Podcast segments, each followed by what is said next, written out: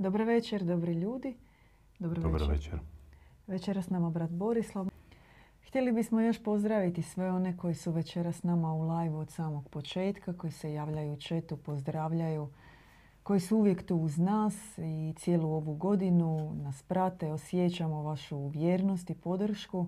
Zahvaliti na vašim donacijama što ovaj kanal funkcionira i u vidu opreme kroz vašu podršku. Nadamo se da ćete biti dalje uz nas. Uvijek u opisu našeg videa imate sve podatke kako a, potpomoći da i kanal i naša i vaša zajednička misija i dalje se širi Balkanom. Naravno, uvijek mi napominjemo, to nije samo ni za snimanje videa, to je i za naša i putovanja i organizaciju predavanja u vašim gradovima gdje se nađemo, porazgovaramo uživo. Pa eto, od naše strane ide volja da u 2024. budemo još više prisutni sretnemo se sa vama. A s vaše strane nadamo se da ćete nas više zvat, naručivati više knjiga koje uvijek možete pogledati na našem webu. I podsjećamo da jedna bogumilska knjiga, samo jedna, je već ulaznica u online seminar, webinar koji imamo jednom tjednom gdje malo dublje ipak ulazimo u našu bogumilsku mistiku, a i praksu donekle. Ovu knjigu, Bogumilstvo, svaki adekvatan duhovni tragač mora imati u svojoj knjižnici. Bez obzira je li on naginje bogumilskom učenju ili ne, ali čisto radi svog vlastitog s- e, šireg i dubljeg uvida u ono što mi jesmo, da, da razumije kako mi gledamo svijet. Znaš, kao živiš sa ljudima u susjedstvu, u stambenoj zgradi, 20 godina, a znaš možda jednog ili dva po imenu. Pa barem da, se razu, da, da razumijete u što mi vjerujemo, kako mi gledamo Boga, čovjeka, ovaj svijet, kako pristupamo astrologiji, učenju o duhu ili ti pneumatologiji i mnogim duhovnim disciplinama. Zato će vam pomoći knjiga Bogumilstvo. Nju svakako morate imati kod sebe i čitat, proučavat, pokloniti ako ili kad pročitate, pa da je proslijedite nek knjiga ide svojim putem. Ali ja bi sad eh, preduhitio vaše možebitno pitanje, Blanche Flor, pa bi vam ga postavio. Malo ću Ja tamo htjela... evo, prelomiti program Da. eh, vas kao intervjuera, a nas kao pseudo... eh, A ja tamo htjela Gosta. oko horoskopa pitati. jer to je čista gluma. Ovo što mi radimo, ona pita, a ja Mi- odgovaram.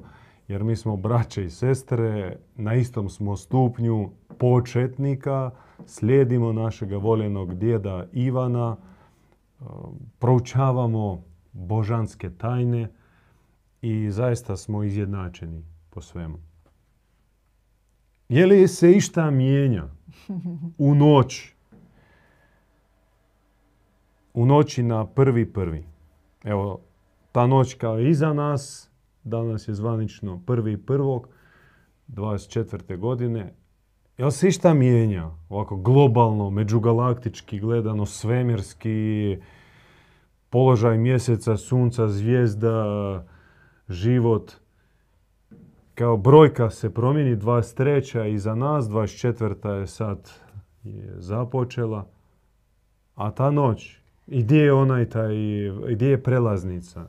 Gdje je taj mostić, gdje je ta čuprija? Ja vjerujem da će svaki čovjek i koji voli proslaviti, i koji ne voli proslaviti, i koji donese novogodišnju odluku i koji ju ne donese, u većini slučajeva reći da se ne mijenja ništa. Možda se eventualno dogodi neki mali reminder, nutarnji podsjetnik, ej, možda bi trebao nešto više koji opet isklapi po defaultu za nekoliko dana, ali što se tiče nas Bogumila, nama je svaki dan, svaka večer nam je novogodišnja odluka da sutra budemo mrvicu više bolji, mudriji, pametniji. ako niš drugo, onda to je prilika da se Da, to je pozabavi pitanjem problematikom vremena, kontinuuma vremena, kalendara,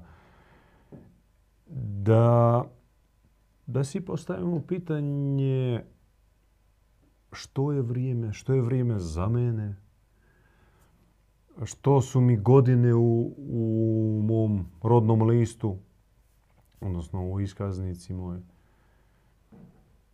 I otvara se još pod pitanje takozvane kalendarske vjere.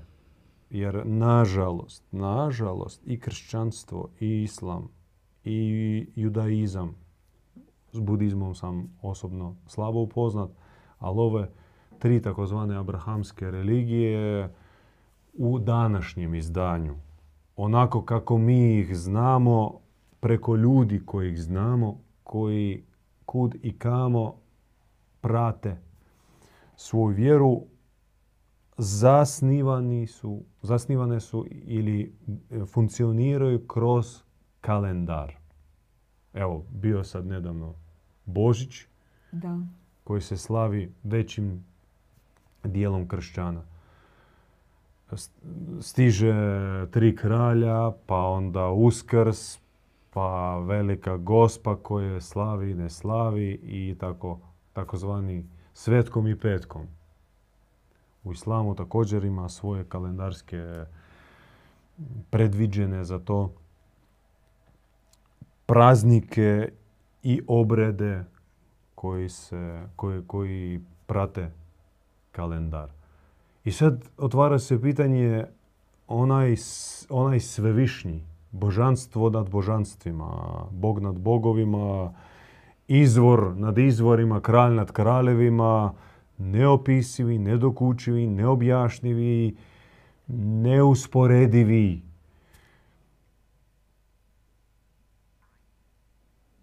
Čovjeku najavljuje audijenciju preko termina. Vidimo se 24. odnosno 25. 12. svake godine. Ili na Bajram. O tome razmišljaš. Ili na Gospu. Ideš posjetiti Međugorje, Kamenita vrata, Trsat, Mariju Bistricu. A u međuvremenu živiš u svome uhodanom džiru. Bog je negdje tamo, ti si negdje tu i vi se susrećete svako toliko. Može biti to, to može biti dan kao u tjednu rezerviran. Nedjelja za kršćane, subota za subotare i židove, petak za muslimane i tako dalje. Institucionalizirani podsjetnik na čovjeka, ja bi prije rekla. Nije po, ti datumi, blagdani, svetkovine, oni... Što oni znače za Boga? Bogu je važan čovjek u svakom trenutku, njegova savjest, njegova namjera najvažnija od ičega. Ove svetkovine, one su formalni, institucionalni podsjetnici kome mi zapravo moramo biti poslušni. Netko Ne- od pametnih rekao je da postoji vjera, jedna stvar, a postoji takozvana organizirana religija ili organizirana vjera Da, kao institucija koja organizira društvo. da.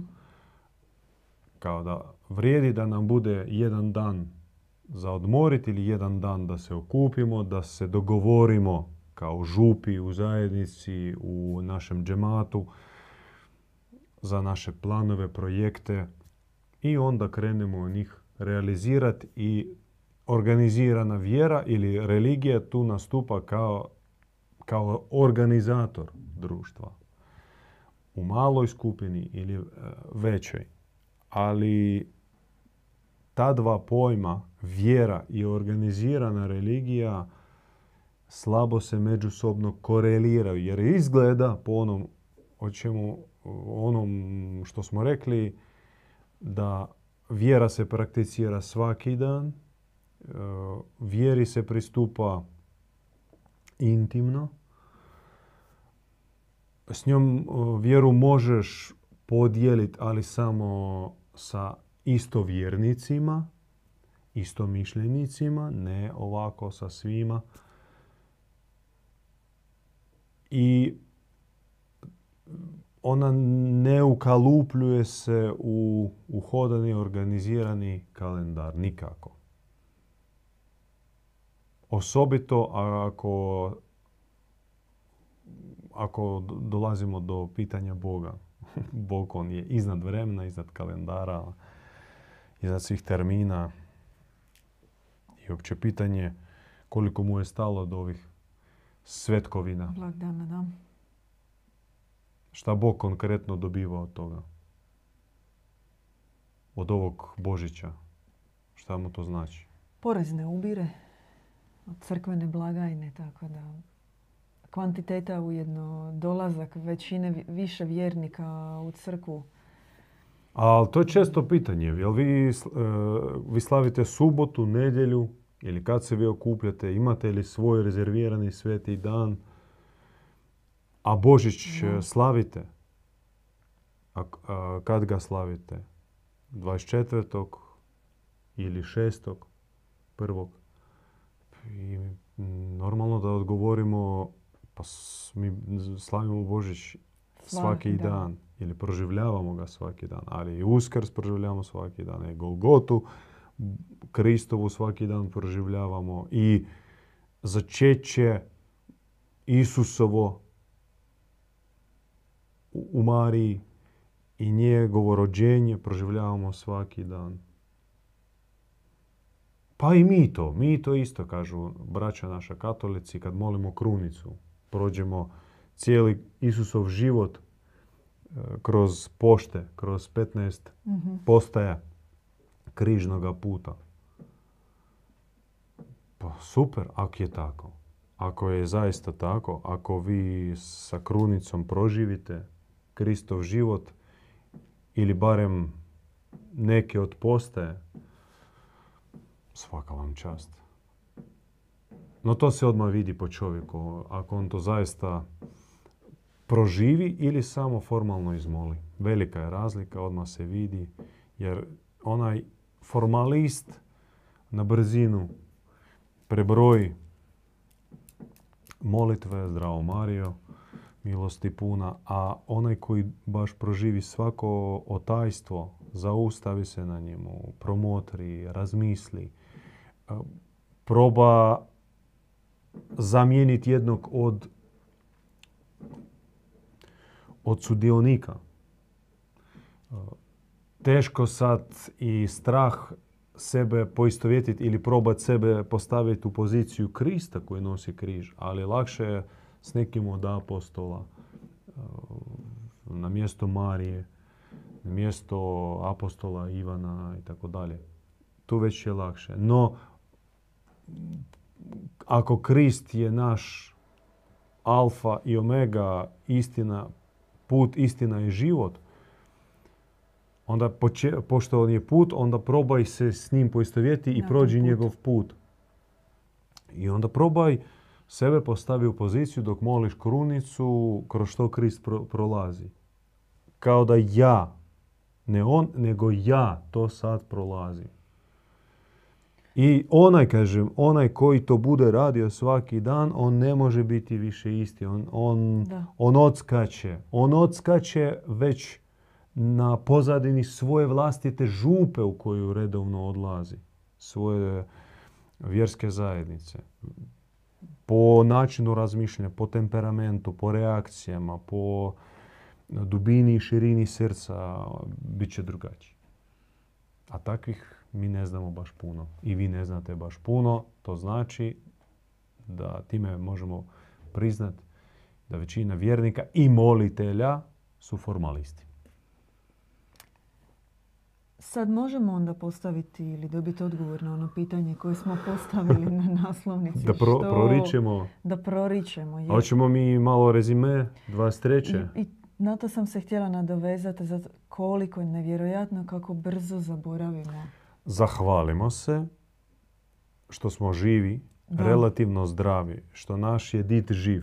Da. Možda je to malo sebično, možda malo usko i egoistično, no takva su nam srca, nisu svemirska još. Prvo naravno nam je stalo do naših najbližih, što je prirodno, kao što i svakom roditelju najprije stalo do njihove Da. e, djece, a tam prijatelja do, do svojih kolega. Tako i nama hvala, hvala, zahvaljujemo se dragom Bogu što nam je did Ivan živ i zdrav i u međuvremenu stigle su nove knjige, novi tomovi cjelokupnog njegovog uratka koji mi zovemo e, duhovnom, duhovnim terminom bogospis. I sad smo, Blancha Flor, podsjetite na kojem broju? 170 ili 180 i neki Pa broj. prošli smo 180. Približavamo se 190. Da. broju. Oprostite. Da. Dakle, Mm. 190 Duhovni zakon. debelih knjiga. Ovako, ja ću vam pokazati knjigu. Ne smiješ Nažalost, reći a, mislim. naš operater je otišao. Ali eto, valjda ćete vidjeti. Vi, vi si tak zoomajte. Da, ili probajte si, zoomajte. Ova je prosječna, ima ih i debljih i tanih. Ova knjiga ima konkretno 940 stranica. 940 Fonta valjda 9, da? uh, sitni font i Usko ovo je koncentrat božanske objave, ukazanja, ali ima u bogospisu i poezije i teoloških, filozofskih tekstova i hagiografija i molitvenih Da. zbirki. Inače, jako raznolik bogospis, bogat, nesvakidašnji i sigurno svatko će moći u njemu naći sebi izvor za inspiraciju. Ne može to škoditi.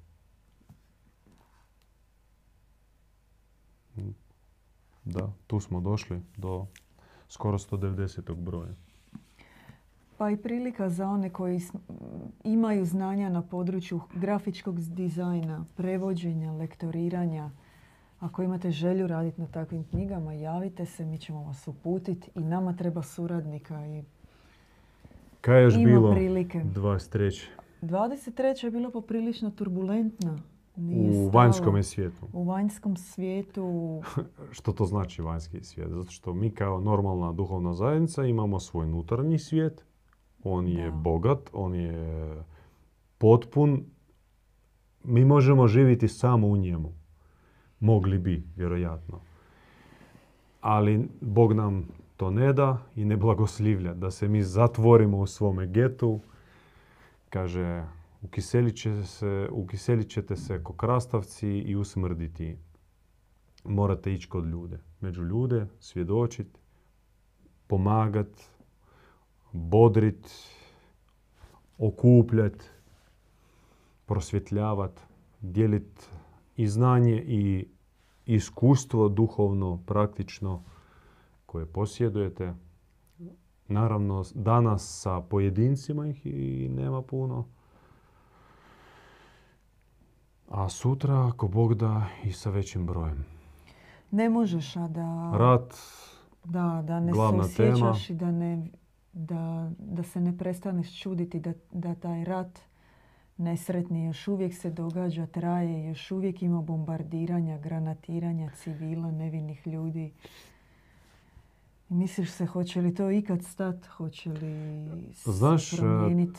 s tim ratom jako komplicirano. Rat inače najuzbudljivija tema ili jedna od najuzbudljivijih i tak je bilo, tak jest, vjerojatno tak će biti. Mm, Rat je fenomen. Fenomen u smislu posebn, pose- posebni skup događaj i, Načina funkcioniranja i stanja društva. Da. ljudskih umova i srdaca. I na području gdje se on događa Da. i izvan tog područja kao reakcija na to ratno zbivanje. Po tome rat je fenomen. Ali htio sam reći u čemu je kompliciranost situacije što današnji ratovi, oni nisu masovni naspram ratova nedavnih još u 20. vijeku. Sad, mo- molim vas, shvatite mene ispravno, jer kad gledaš apsolutne brojke, za drugi svjetski rat, za prvi svjetski rat, za etničke čistke po Africi, na Bliskom istoku. I današnji rat, recimo u Ukrajini ili tamo Izraelovo-palestinski rat, brojke toliko su zanemarive, pazite, zanemarive, da ne možeš i, i, i prirodno i ljudi koji nisu na, na tim područjima ne mogu reagirati na ta zbivanja kao na ratna, u potpunoj mjeri zbivanja, na ratna zbivanja. I brzo se ogluše. Da, to potraje kao atrakcija, onda pa gledajte li tek statistiku smrtnih slučajeva u prometnim nesrećama. Pa puno više umire recimo u nekoj prosječnoj srednjoj zemlji tipa Italije ili Francuske ili Njemačke godišnje sudionika pro, e, cestovnog prometa nego li stan, u nekom konfliktu na Bliskom istoku. Je li ovo sad što vi govorite, je li to ono što se naziva racionalizacija zla? Kao staviš dvije usporedbe na stranu. Relativizacija. Relativizacija zla. Kao, sve je relativno. Sve je relativno, da. Koliko je ljudi umrlo tu, a sad e, ih je ovdje toliko, pa nije to toliko Čovjek je takvo biće. Ono, htio, ne htio, funkcionira na način da relativizira jer uspoređuje sve sa, sa svojim vlastitim doživljajem. Uvjetno rečeno, moje glavo bolje meni je važnije od tvoje onkologije. Da. Sutra dan meni će proći glavobolje. Tebi vjerojatno ta mislim sad e, nema, nema nikakve onkologije, Bože sačuvaj.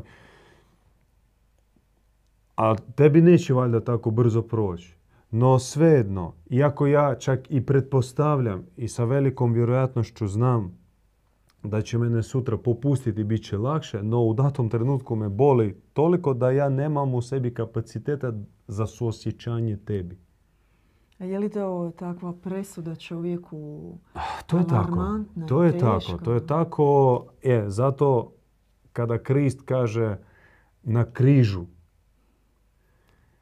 raspet, oče oprosti njima jer nisu svjesni što čine, to je stupanj Krista. To je Kristov stupanj. Mi se pozivamo na taj stupanj, ali do tog stupanja, do tog stupnja vodi križni put, a on nije moguć ako se prethodno ne dobije posinovljenje. Ne dogodi se posinovljenje onoj koja, preko koje tek Krist i mogao doći. Ovakav, ovakav Krist. Nam je, mi smo o tome pričali, jedan naš prijatelj iz Bosne i Hercegovine, Hafiz, ispričao hadis u kojem se prepričava reakcija poslanika Muhameda, alaihi salama, kao reakcija na i kao osvrt na Mariju, Marijam i Isu, Isusa. Uh, hadis kaže da prenosi poslanikove riječi mhm. da svaka, suglasno objavi, svaka duša prilikom utjelovljenja ima susret sa šeitanom koji takne je svojim crnim prstom i tako je oblati ili skvrnavi i e, učini pokvarenom, malo pokvarenom. I to se događalo i, do, i dogodilo svim dušama osim dvije duše koje to nisu prošle. Znači, bilo od svevišnjega strogo zabranjeno prić tim dušama. Radi se o Merijam Hazreti Marijam i o Isi, alaihi salam. O Mariji i Isusu. Marija došla netaknuta, neomrljana od strane šeitana, kneza ovoga svijeta, vraga, sotone. Dakle, tu se podudara mistična tradicija islamska i kršćanska, jer je kršćanska srednjovjekovna i kasnija tradicija stoji čvrsto na tezi da Marija je imakulata, neokaljana, neporočna, u njoj nema grijeha. Ona je došla na ovaj svijet kao savršeno božanstveno biće i tek zato što je bila takva mogla roditi isto neporočno, bezgrešno božansko biće čije ime bilo Isus. Tako kaže hadis i naša objava, naša predaja potvrđuje ove riječi.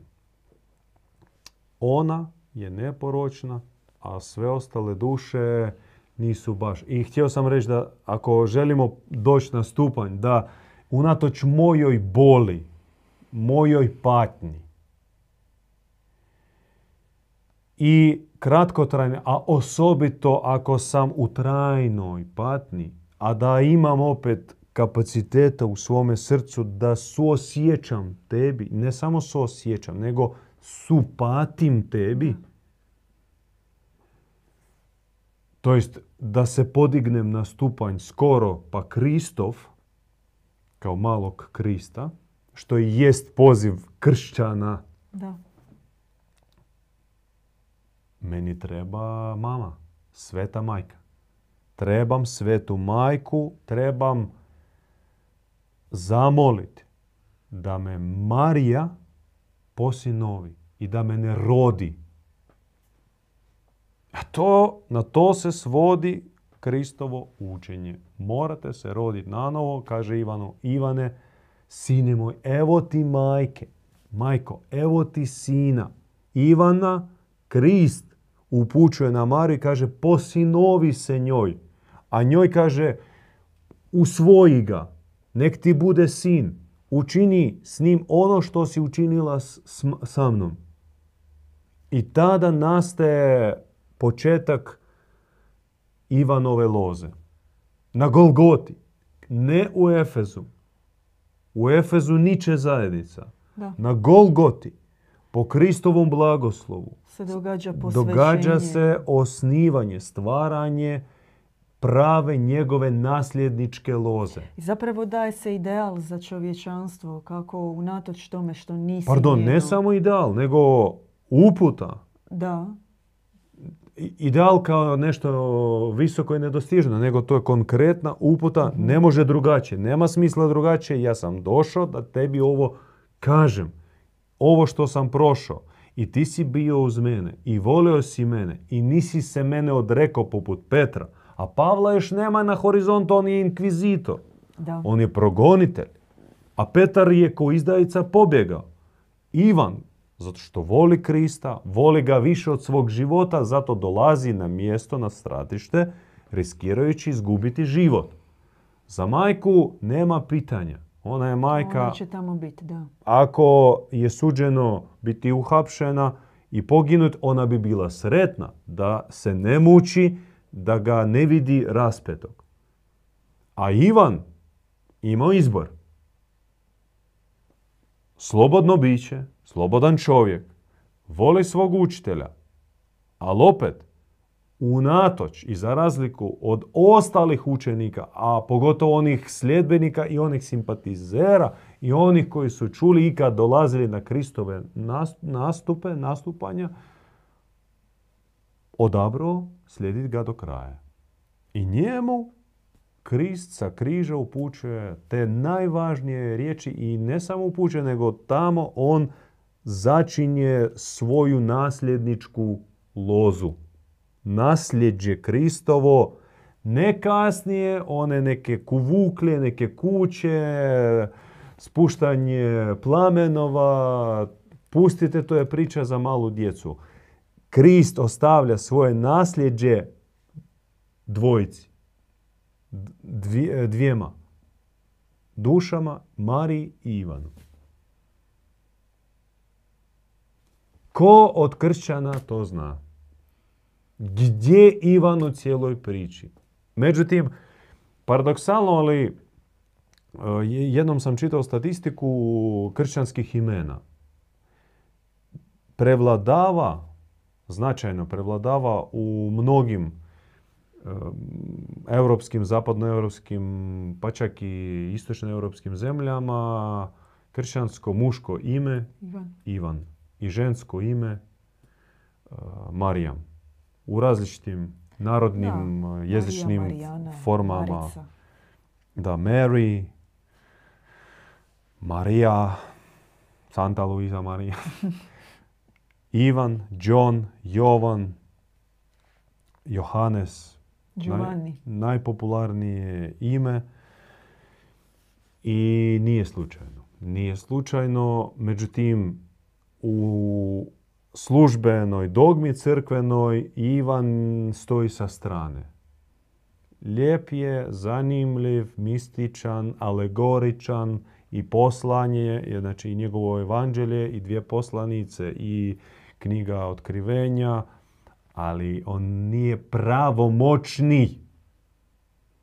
Da. nasljednik Isusove žrtve niti može biti Nema pečat. Petar. Oni kažu Petar. Da, simpa, simpa ovaj Ivan vaš, Giovanni ovaj vaš, ali e, važan je Petar. Važan je Petar. Petar koji se odriče i bježi od Krista. Petar koji stalno se njemu inati, koji njemu skače u riječ, koji stalno se propijete, koji pokušava njega pomiriti sa farizejima, sa sadukejima, sa različitim rabinima, hohamimima, organizirate susrete, sučeljavanja, teološke sporove. To Ivan ne čini, Ivan ga voli i Ivan dosljedno slijedi svog voljenog učitelja do kraja. I zato dobiva nasljeđe, ali ne samo što mu Krist kaže ti ćeš voditi moju zajednicu. Ne. Nije dovoljno da mu Kristo kaže. On kaže moraš se posino, moraš, eh, moraš biti rođen od Marije kao njen sin, kao što sam ja bio rođen. Ona je bezgrešna, neporočna i od nje ćeš ti i preko nje ćeš ti postati bezgrešan i neporočan. Dakle, i ljubavi čak malo, i vjernosti čak malo. Pazi, volit Krista, veličat ga, spominjat ga, imat pogotovo raspelo neke vanjske obilježja, to, o tome uopće ne pričam, to ništa ne znači. Da. No čak i ove uh, visoke standarde ponašanja i, i pristupa Kristu, poput uh, zaljubljenosti, um, ushićenja prema njegovoj Mhm. žrtvi, pothvatu i opće njegovom, njegovoj tajni, nije dovoljno. Nije dovoljno bez Marije. Kolika je šteta da su naša braća protestanti, su je makli O, to je... i to na takav ružan način. Ali i naša braća katolici i naša braća pravoslavci, iako vanjski, na vanštinu, izvanski pominju Bogorodicu, Gospu, Svetu Mariju, Djevicu Mariju, imaju svetišta, imaju kapelice, župe njoj posvećeni u njenu čast. Pristup njoj kao majci nemaju boje se. Boje se počut Kristove riječi koji čitaju u evanđelju. Boje se se poistovjetit sa Ivanom koji jedini od svih apostola prisutan na Golgoti. Pazi, džabe ti Petar, džabe ti Jakov, džabe ti Andrija i svi ostali apostoli, jer tamo se događa najvažniji trenutak, na Golgoti, na, na mjestu raspeća. I tamo je prisutan Ivan, čoveče. Ako je Ivan tamo, A ti voliš Krista. Pa dođi barem u mislima do, do, do te točke i reci aha, Ivan je tu i ja sam tu, znači ono što se kaže Ivanu i ja ću to poslušati i to ću učiniti. Da. Gdje tu fali logika u mojim riječima, u mom zdravo seljačkom razmišljanju? Gdje, gdje, gdje fali karika, zašto braća naša 2,5 milijarda na sekund kršćana to ne kužiju? Zakaj? Pa zato što se govori iz sultara da nije tako.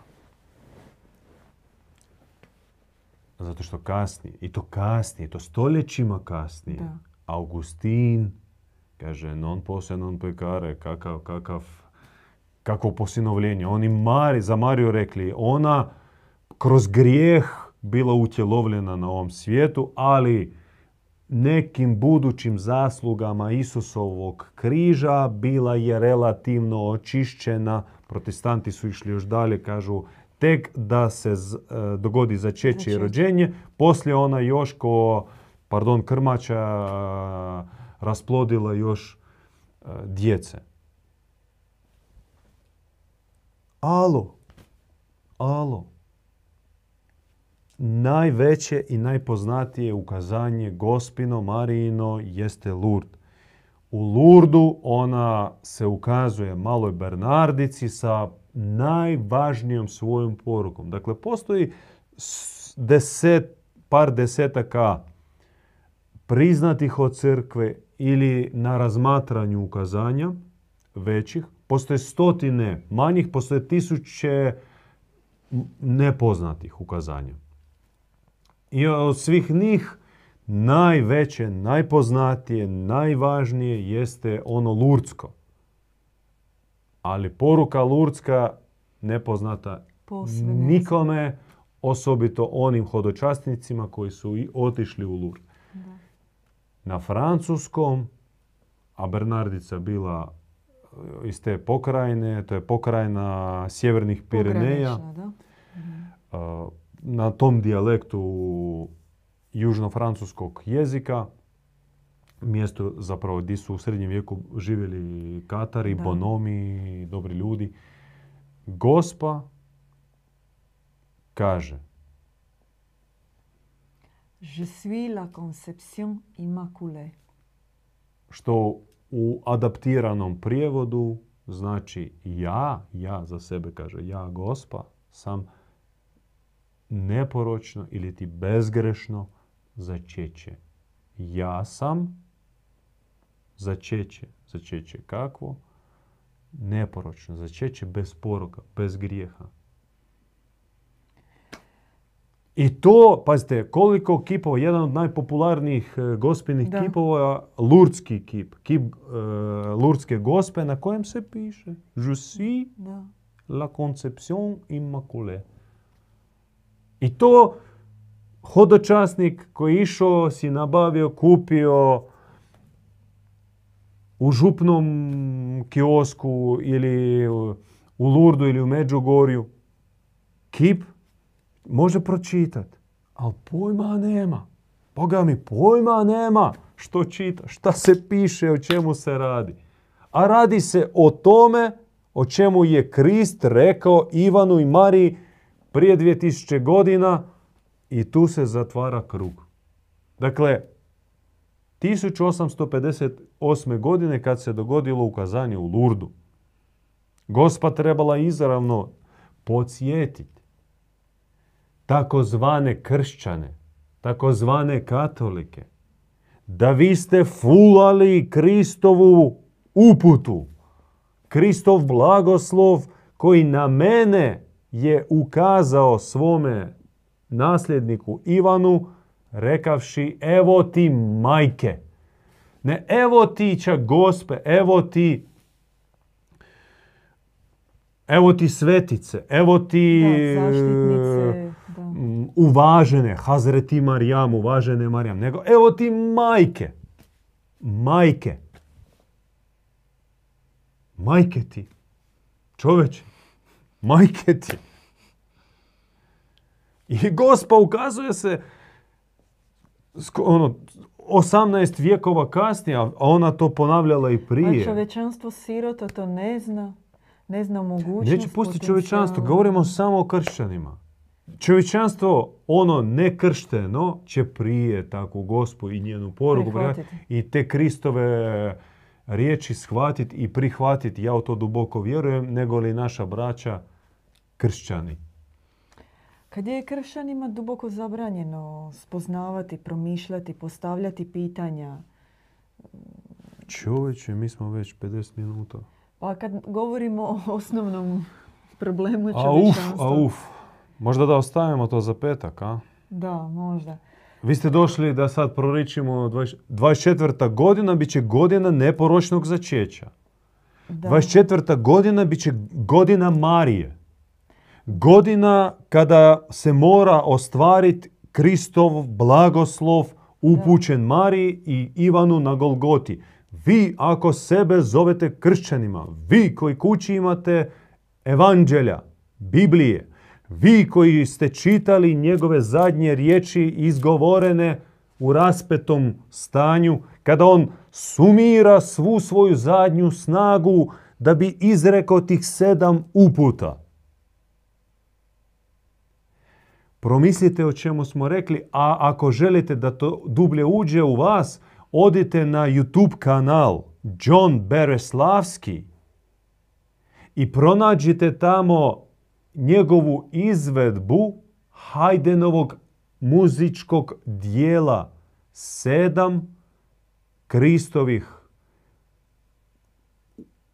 vapaja na križu.